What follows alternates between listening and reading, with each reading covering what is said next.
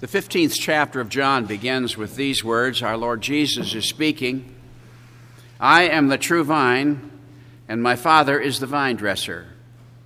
Every branch in me that does not bear fruit, he takes away. And every branch that bears fruit, he prunes, that it may bear more fruit. You are already clean because of the word which I have spoken to you. Abide in me, and I in you. As the branch cannot bear fruit of itself unless it abides in the vine, neither can you unless you abide in me. I am the vine, you are the branches. He who abides in me, and I in him, bears much fruit. But without me you can do nothing. If anyone does not abide in me, he is cast out as a branch and is withered, and they gather them and throw them into the fire, and they are burned. If you abide in me and my words abide in you, you will ask what you desire, and it shall be done for you. By this my Father is glorified, that you bear much fruit, so you will be my disciples. For those people who heard him in the time of his life, and for those who pay attention to his words today, Jesus Christ was and is a marvelous teacher for those who love God and seek the things of God. One reason that he is a marvelous teacher has simply to do with his identity. We understand that he was God dwelling momentarily in the flesh.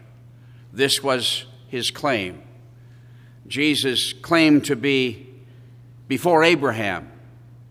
He was a man who said, he who has seen me has seen the Father. He was a man who claimed that those who would continue in his word would discover that truth that would set them eternally free. There are questions that trouble us as we live the days of our lives.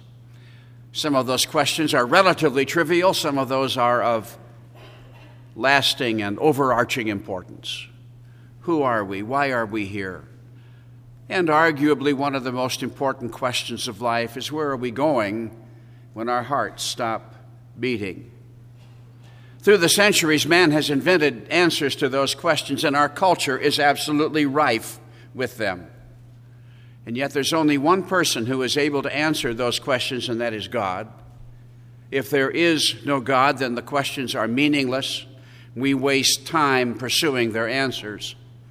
But if there is a God, then those questions must find their answer in him. Jesus claimed to be God dwelling among us. He claimed that his word is eternally true. No person can claim to be wise who has not given carefully attention to the claims, to the life, to the person of Jesus Christ, who has not considered the things that people who knew Jesus best said about him. We have convincing reason to believe that Jesus is the Son of God. In the records of his life and the recollections of those who knew him, we find no reason to question that. He was a marvelous teacher because he is the Son of God. But more than that, he was a marvelous teacher because he was a keen observer of life and people, and filled his teachings not with scholarly, philosophical observations and claims that would be true in themselves but could not be understood by the wisest of men. But rather, he spoke to those who were seeking God in terms of things that were familiar to them. When Jesus used the familiar to teach the unfamiliar, when he used the common to refer to the uncommon, we say that he was teaching in parables. We read his parables, and we can easily imagine experiences that Jesus had in life. We can imagine him sitting in the home of the family house in Nazareth, talking with his mother and watching her make bread, putting together the ingredients, kneading it all into a ball, putting it into a jar in the windowsill and covering it with a cloth. only to come back hours later and find out that the sunlight and the yeast have combined to expand that ball of dough remarkably. And there was a time when Jesus said that is exactly how the kingdom of God works in the minds and the hearts of those who love God. There must have been a time when he sat along the shores of the Sea of Galilee and watched fishermen at the end of their shift sorting their catch. There were those fish in their nets that they were after, prized fish. They carefully removed from the net and put into baskets to clean and take to the marketplace. But in their nets were others that meant less than nothing to the fishermen.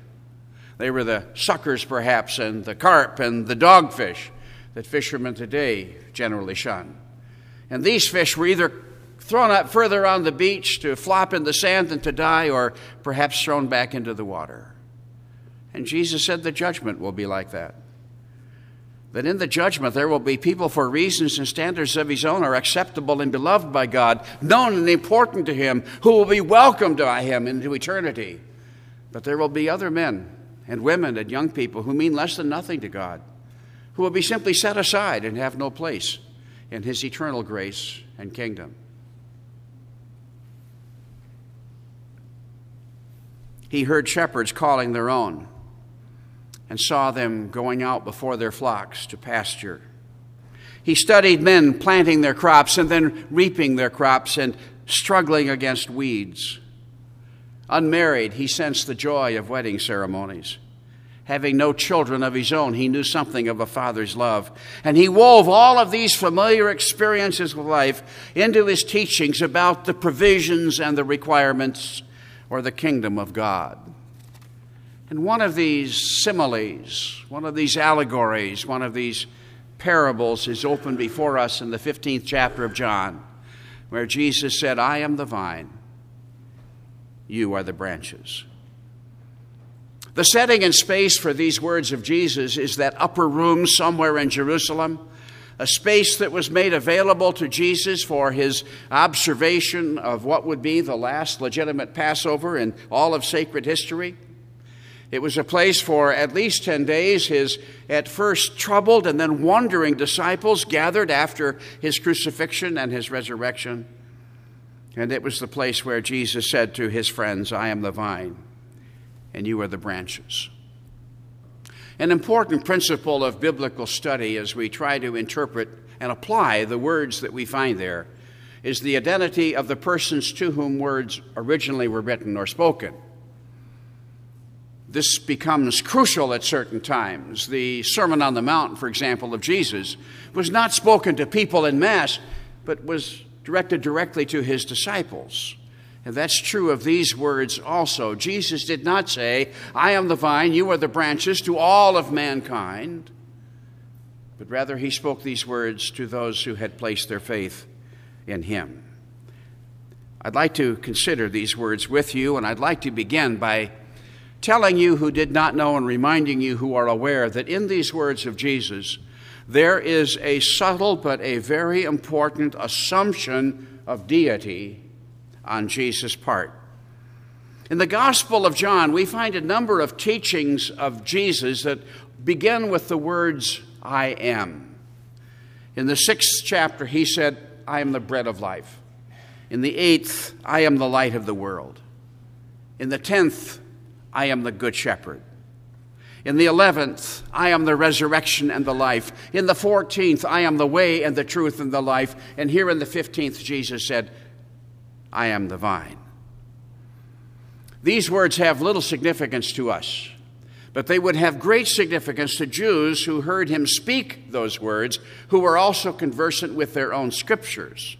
Their root is found in the third chapter of Exodus, at the beginning of the Old Testament, where we read of that dramatic encounter between God and Moses at a burning bush somewhere in the Sinai Peninsula. There God appeared to Moses, and he ordered him to go back to Egypt to become the leader of God's captive people. And Moses asked God the very reasonable question, when I go to them, whom shall I say sent me? In other words, he said, God, what is your name? And God answered by saying, I am who I am. the God of Abraham and Isaac and Jacob. The God who appeared to Moses, the God of the Hebrews, identified himself simply as I am. We come into the New Testament of the Gospel of John, and we find Jesus using these same words to speak of himself.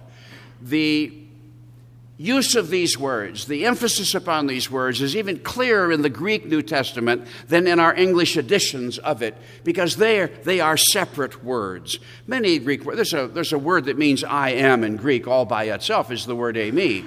But in the Greek language, where all of these are translated, it's ego eimi, two separate words, stressing the importance of what Jesus is saying about himself. Jesus is claiming to be the God who met Moses at the burning bush. He said, I am the vine, you are the branches. Vineyards were a common sight in that land that we call holy in the first century. Many of the terraced hills were covered by them. Their produce was made into grape juice and raisins and wine. And when their fruit ripened in September, entire villages would empty as men and women and their children were hired to help harvest and process the grapes. In the twenty-first chapter of Matthew, Jesus told a parable about a man who created a vineyard. And it says something to us about the enormous economic value of a well-planned, well-tended vineyard. There, Jesus described a man who planted a vineyard, set a hedge around it, dug a wine press in it, built a tower, leased it to vine dressers, and then went away. Notice that in this parable of Jesus, we have an investment being made. The act of a man who risked his own capital to buy a piece of land, cleared that property, laid the foundation for a potentially successful enterprise, and then leased it to others and went on with his life expecting a return on his investment. As a Bible study matter, we wonder whether this field in Jesus' imagination, with its great potential value, was the treasure that was discovered by another man in another of his parables.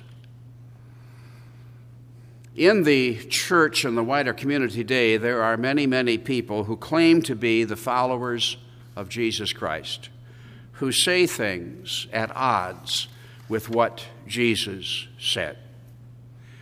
These people take strong moral positions regarding the legitimacy of abortion and a homosexual lifestyle.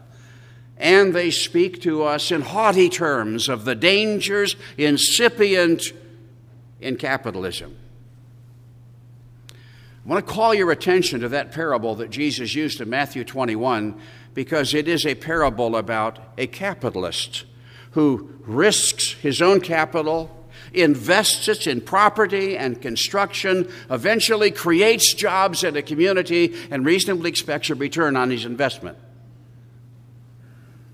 There are people in the church today, some of them wearing the black robes of ordination, who would tell us that capitalism is a horrible evil, and they claim to be the followers of Jesus Christ.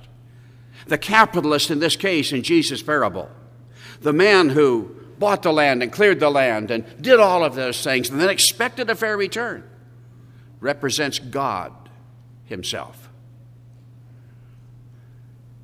It is a crime that within the scope of Christendom, there are people who claim to serve Christ, claim to know Christ, claim to believe in and follow Christ, whose fundamental philosophies of life are one hundred eighty degrees from those of the Lord himself. And in the interests of intellectual honesty, we wish that they would choose some other name by which to identify themselves and some other title by which they wish to be known.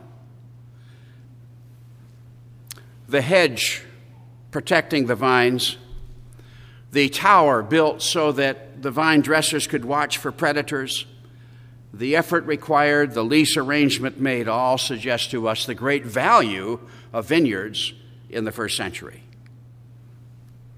And it becomes the basis of the Lord's description, and therefore the value of our relationship with him when he said, I am the vine, you are the branches. We notice the deliberateness of vineyards. Jesus is not speaking of wild grapes that had no more value then than they do to us. He refers to something done with purpose and care, the selection of an appropriate place, the choice and the transplantation of vines, the pruning of branches to ensure greater fruitfulness, the constant effort to protect the vineyard from animals that would pillage the vines and men who would steal their produce if they could, the knowledge and experience of the vine dresser, his drive and ambition, the vigilance and labor required, the attention applied, the energy expended, all remind us that a successful vineyard was no accident. And just as deliberate and just as prized is this marvelous relationship that we who are Christians have with Jesus Christ. These words of Jesus remind us of the nature of our call and the source of our relationship with Christ. It is ludicrous to imagine a wine dresser standing atop his watchtower, cupping his hands to his mind, mouth and calling out to all who will hear, begging vine, branches within the scope of his voice to come to fasten themselves to his vine. Look as long as you will, and you'll never see stray branches hopping and skipping and slithering across the landscape, looking for a vine to affix themselves to. Branches do not choose a vine. Vines produce branches. When you and I were young Christians, it seemed to us that we had made those decisions and taken those actions that made us one with Jesus Christ. But for many of us, as we matured in our faith and became more thoughtful about our relationship with Christ, questions about our initial interpretation of our experience with Him began to arise in our minds. We remember how strangely warmed our hearts were when we first heard the gospel, before we had given it a moment's thought, and sensing that something wonderful was happening deep within us, as if we were being acted on by something external to us.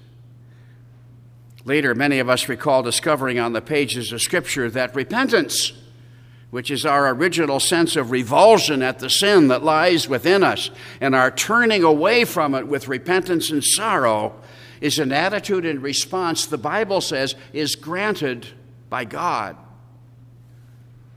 And we learn that the faith that saves us is the work and the gift of God.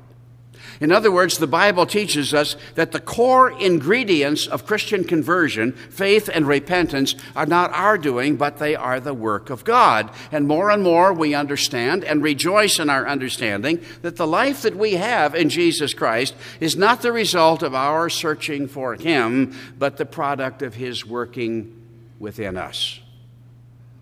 Branches do not seek vines that then become the source of their life and their vitality, but vines produce branches. Jesus said, I am the vine, you are the branches. From this parable, we also learn something about the permanence of our relationship with Christ. There's a question that has troubled all of us as Christians at some point in our, our growth, in our faith, and our knowledge.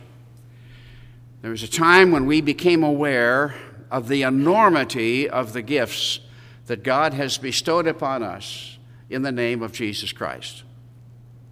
We have received mercy. We have received life. We have been adopted as the children of God. These things are wonderful. But simultaneously with our recognizing the enormity of these gifts is our recognition of our utter unworthiness of one of them, much less all of them. And we've had to wonder, can I keep this? Can I hang on to this? And we've had moments of fear that we might slip away from the grace and the hand of God, slip back into that darkness from which the gospel once drew us, and be lost again. If a pollster were to stand at the door of a large church on Sunday morning and ask people as they left two questions, are you a Christian, and where are you going when you die? I suspect that in almost every case, those who answered the first question, yes, I am, would say, well, I hope that I'm able to continue to believe, or I hope that I'm able to do sufficient good that when I die, God will find my soul eternally acceptable to himself. We tend to accept the common view of judgment that places the good in us on one side of the balances and the evil on the other, with the result that if the balances tilt in the direction of the good, we're in, but if the dial shifts toward the easy side, the evil side, then we're lost. In the Old Testament, a man who numbered himself among the redeemed of God said, "It is he who has made us, and not we ourselves." In the New Testament, Paul speaks to the redeemed, and he says of God, "And you he made alive when you were dead in your trespasses and sins." And this same apostle said, "He who has begun a good work in you will complete it." Jesus said, "I am the vine, you are the branches." And with this picture in mind, an illustration of a doctrinal truth occurred to me long ago. Uh, some of you may have heard it. But the illustration is a story about a man who was hiking through strange country. He had a destination. He was rather desperate to get where he was supposed to be. And as he hiked, he came upon this chasm in the earth that was far too wide for him to leap over, and it stretched out of sight to the horizon on the left and the horizon on the right. Desperate to get across the chasm, he looked this way and he looked that way, and he saw what looked like a rope, turned out to be a vine, somehow growing across the chasm. Having no other choice, he pulled on it to test its strength, and it seemed solid, and he began to hand over hand the vine across the chasm. He got out near the middle of the chasm and he looked down, and it was about two hundred feet. There was a stream flowing around broken and jagged rocks that would make any whitewater rafter nervous.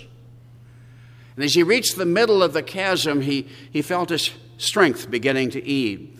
The, the vine sagged in the middle, so whichever way he went, it would be uphill, and he began to worry about being able to finish his journey. He tried to go one way, he tried to go the other way, and finally all he could do was hang on, and his strength to do that was rapidly fading. And finally, having no other choice, he resigned himself to his fate, and he relaxed his grip. But to his amazement, he did not fall. He looked up at his hands, and he discovered that he was growing out of the vine. The vine that he thought he was holding on to was now actually holding him. Now, that's a ridiculously implausible story, but it makes an important point for us. Because often as Christians, we wonder whether we will be able to retain our grip on the vine that saves us and protects our souls from eternal destruction. And then we hear the words of Jesus, "I am the vine, you are the branches," and we understand that it is the vine that holds us and not we that hold the vine. In the tenth chapter of John,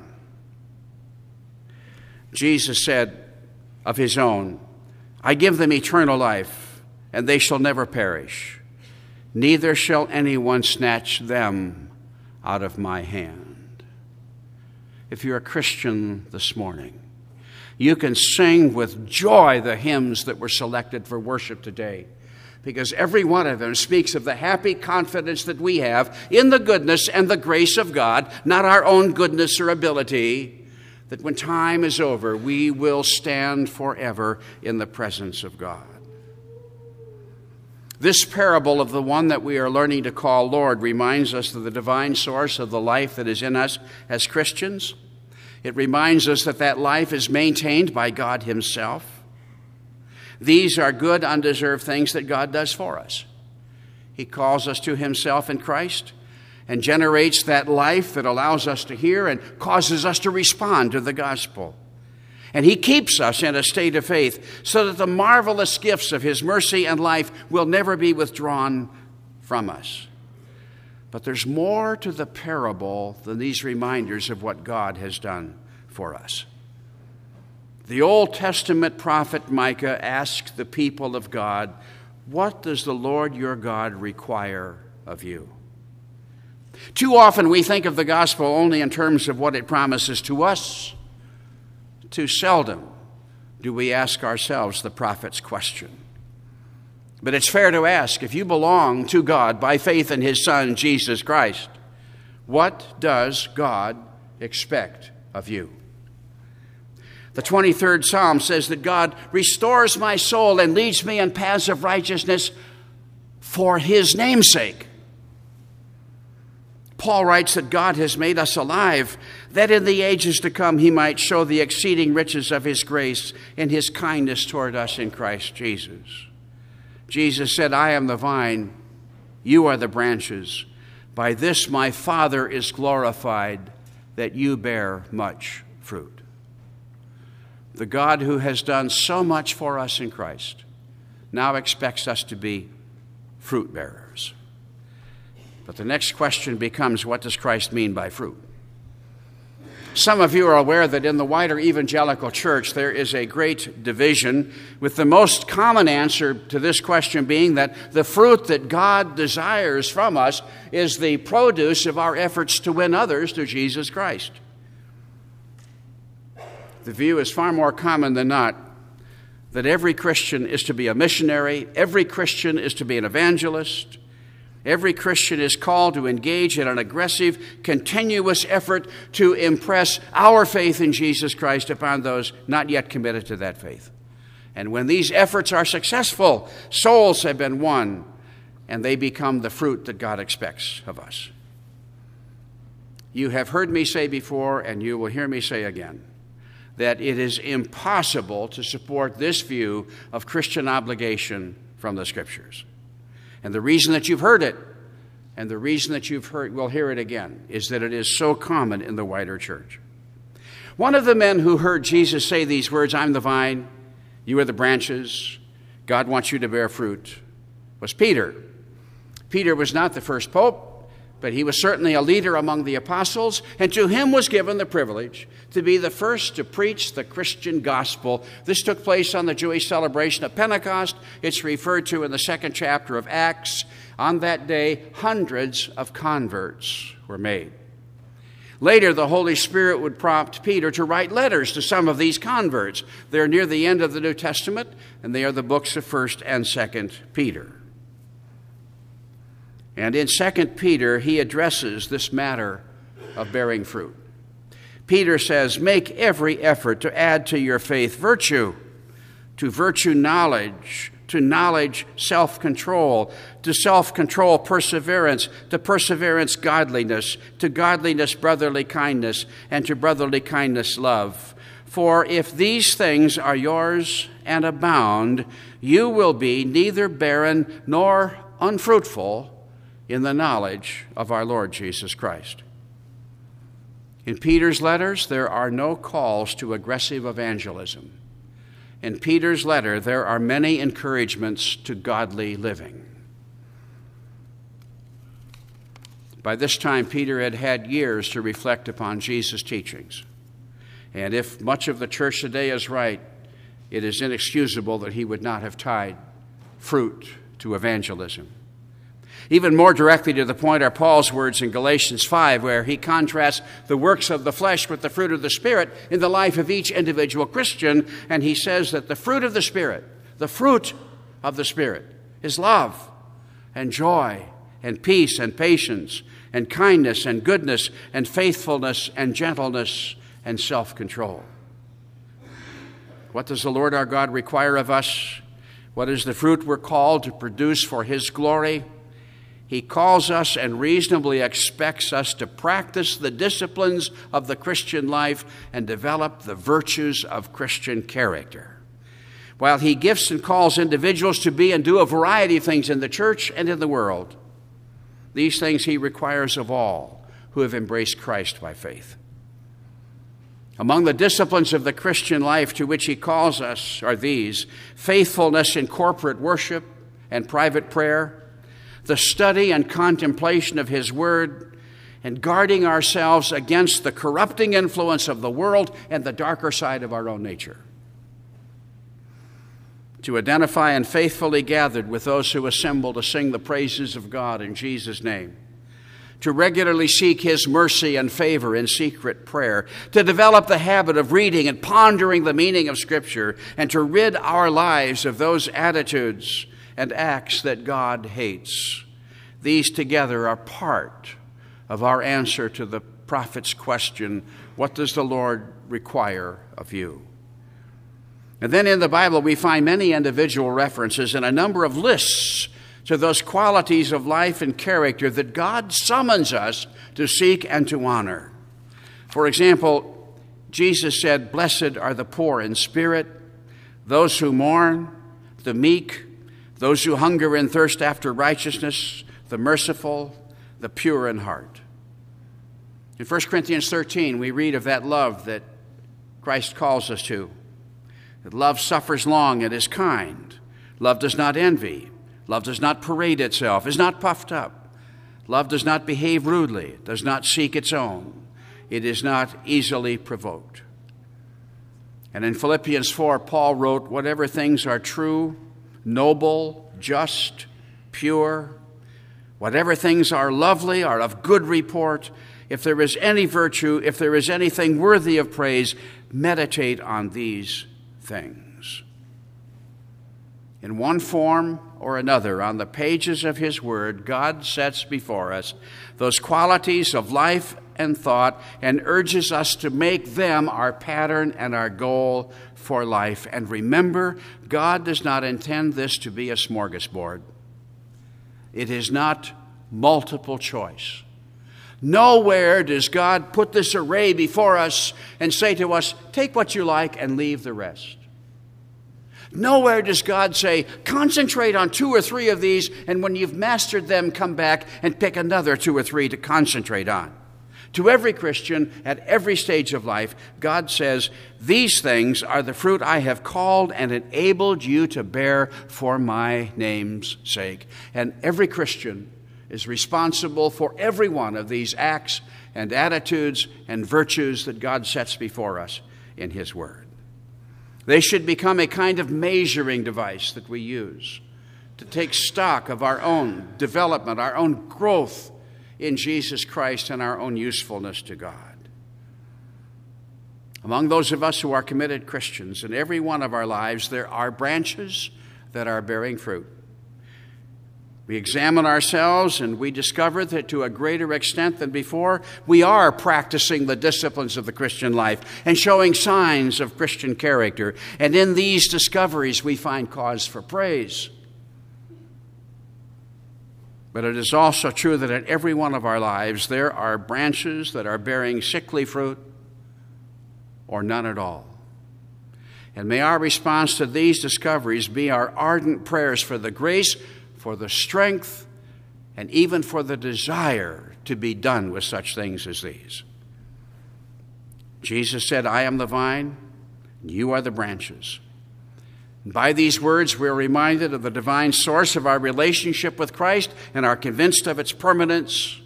But by these words, we're also reminded that behind our redemption and security in Christ stands the purpose of God, and that purpose is that we might bear fruit for his pleasure and for his glory. Let's leave this place determined as never before to do those things and to be that kind of person that will allow God one day to say to each of us, "Well done, good and faithful servant. Enter into the joy of your Lord." We have been made alive in Jesus. Let us now live for Jesus. Let us pray. Our Father, too often we see ourselves as the end of the gospel line, that our salvation, our peace, our happiness, our fulfillment in life are your goals for us. And we find it hard to look beyond ourselves and our needs as we come before you. We thank you, our God, that you have caused us to be born again, that you've called us to yourself, and that you've assured us that the blessings that we know now will have no end, but remind us that there's more to the story than this. Place before us the question of Micah, what does the Lord your God require of us? May it be a question that we ask at the beginning and the end of every day. And may our answers become increasingly pleasing to you and sources of thanksgiving to us. We pray in Jesus' name. Amen.